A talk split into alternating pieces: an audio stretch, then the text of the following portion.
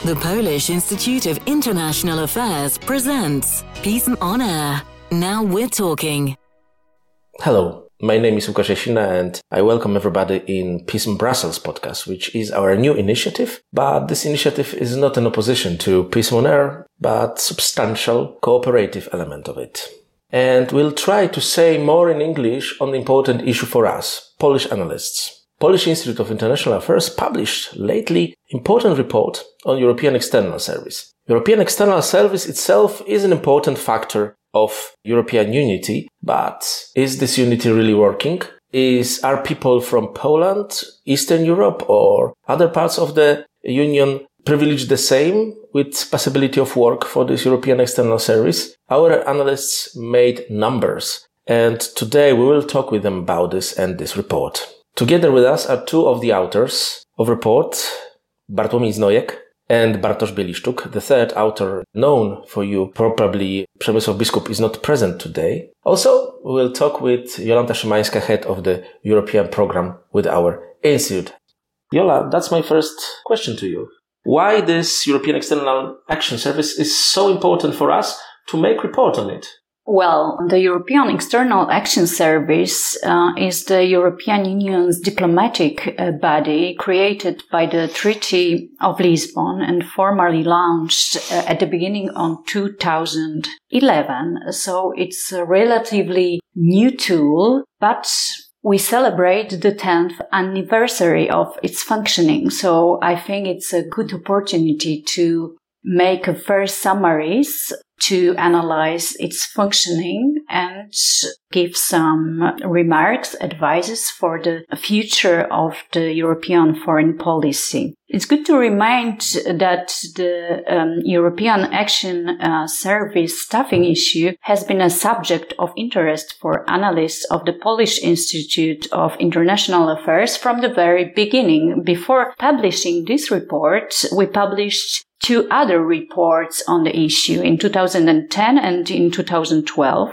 In the first report, the authors analyzed the profiles of the heads of the EU representations on the eve of the service launch. And they pointed out uh, unbalanced representation of member states, especially the underrepresentation of countries that joined the European Union in 2004 and in 2007. Uh, they also observe inadequate foreign language skills of some heads of EU representations and additionally the low women's share of this posts. In the second report published in 2012, Prior the service organization and operational review, the author showed an improvement of the representation balance, but also proposed some reforms, um, corrective mechanism.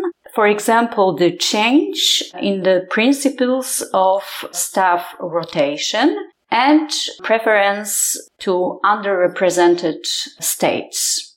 Bartek Znojek is an author and he knows more. Why did you make such decision? Why you wrote this report and what was your methodology? Thank you. The new report is a continuity of the work PISM has done to date. And we just try to, to check if those conclusions we, we found in, in the, the previous reports are still valid.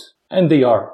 Our main aim in, in, this report was to find out what were the trends during the first nine years of existence of, of the European External Action Service during terms of two high representatives for foreign policy of the EU, Catherine Ashton and Federica Mogherini. We decided to look only to the public data. This was the, the reason behind that was to check what is also the transparency of data information published by uh, EAS. So on one side, we research every document which is available from ES, mainly HR reports, activity reports, and also uh, some documents uh, in the discharge procedure in, in the European Parliament.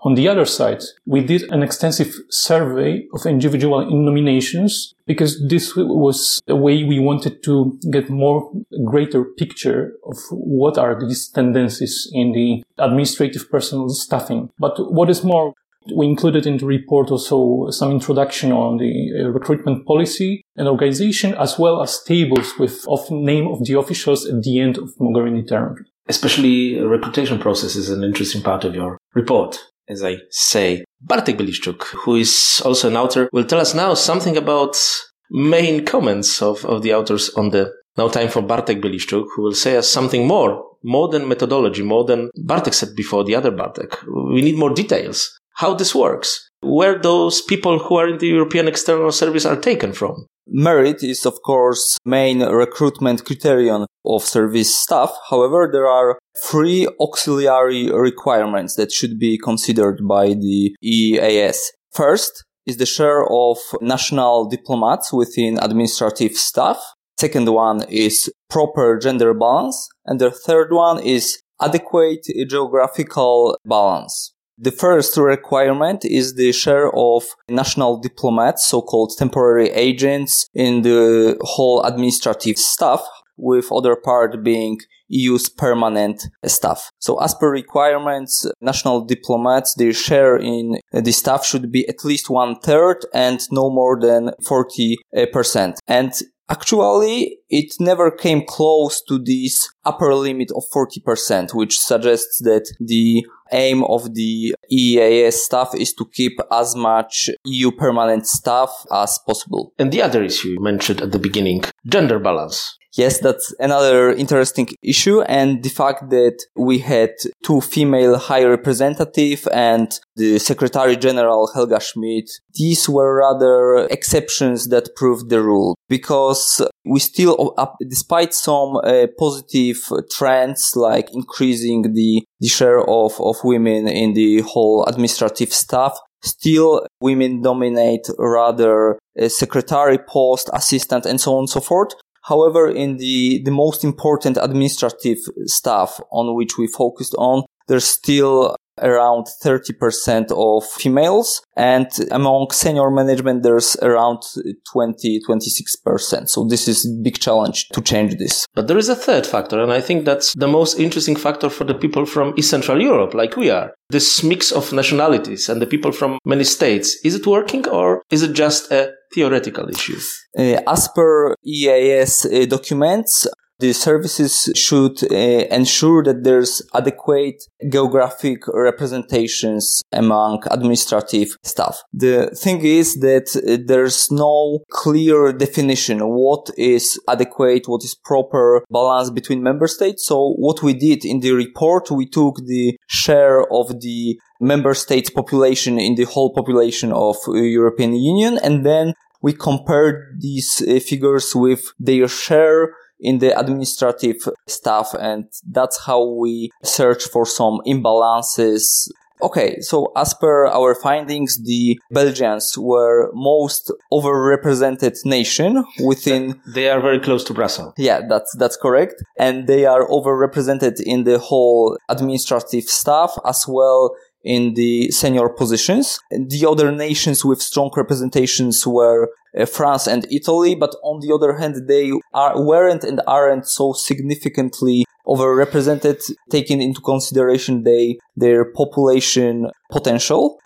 Poland and Germany are the most underrepresented countries in total administrative staff. However, there's a, there's a catch because while Poland is indeed uh, underrepresented in total AD staff and uh, as well as uh, among uh, management uh, posts, Germany offsets such underrepresentation in the total staff with the uh, significant number of management posts with heads of delegations and also with uh, having heads of delegations in the strategic partners of European Union. So we should look not only on at numbers, we should not only consider quantity but also quality of these nominations and posts. In a situation that uh, nationality of someone was preferable for a nomination in the external service, was there more British during Lady Ashton presidency or more Italians uh, during uh, Federica Mogherini? Yes, uh, we can observe some of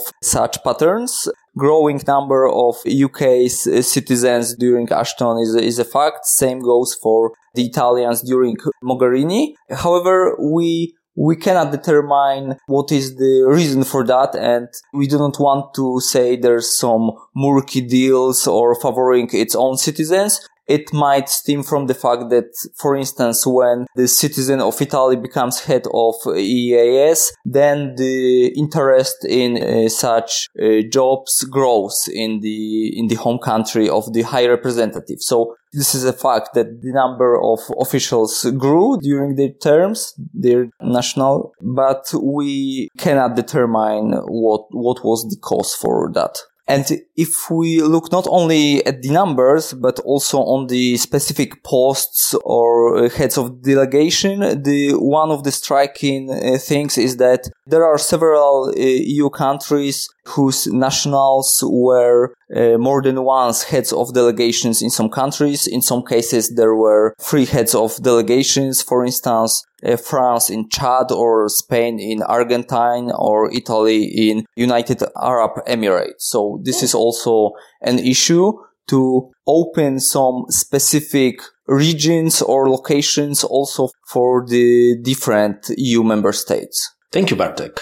Any other comments and issues, Bartek? I now ask Bartek Znoy because you've got two Barteks here. I would add one thing that the rules of recruitment of the ES are very flexible. So even if we find out uh, gross imbalances in, in the administrative staff, we have no base to criticize EAS or put, take it accountable for not uh, following the rules. But I would add uh, one more comment which came out from this uh, report, which is transparency, because we believe this is very important in terms of observing balances and proportions in, in the staff. We found out that there, there, were, there was improvement in what data is avail- available from EAS but with some uh, reservations regarding latest reports, which are less useful to analyze long-term changes. We found out that there's uh, limited information of, on recruitment, and this would be a great basis to check what EAS does and what EU countries do. And finally, we were quite uh, surprised by the opacity of information on the high level officials. For example, when we checked information of head of delegations, majority didn't give any bio or information on their his career history. The same thing applies to the high officials in the Brussels headquarters. There's no one place with information on them. We believe this should be the standard to uh, to show the, who they are, who, who are the people who represent the EU. And thanks to your report, there will be more information.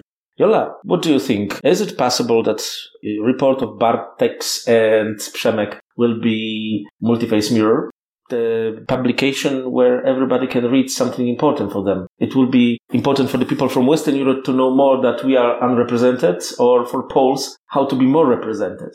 Well, this is very unique publication. The report uh, is the most comprehensive analysis of the European External Action Service's appointment policy and the evaluation of its administrative staff since the inauguration. So it's a very interesting read, both for Brussels administration and the officials in member states it's good to know uh, that it took a lot of time to collect all the data that now you can find in one place, uh, in one report. So it may be a valuable reference for a debate on the functioning of the service and also reference point for the further development of the service. I think we would like to enhance all our readers, the whole PISM audience to read this report, which is available on our website, both in Polish and in English.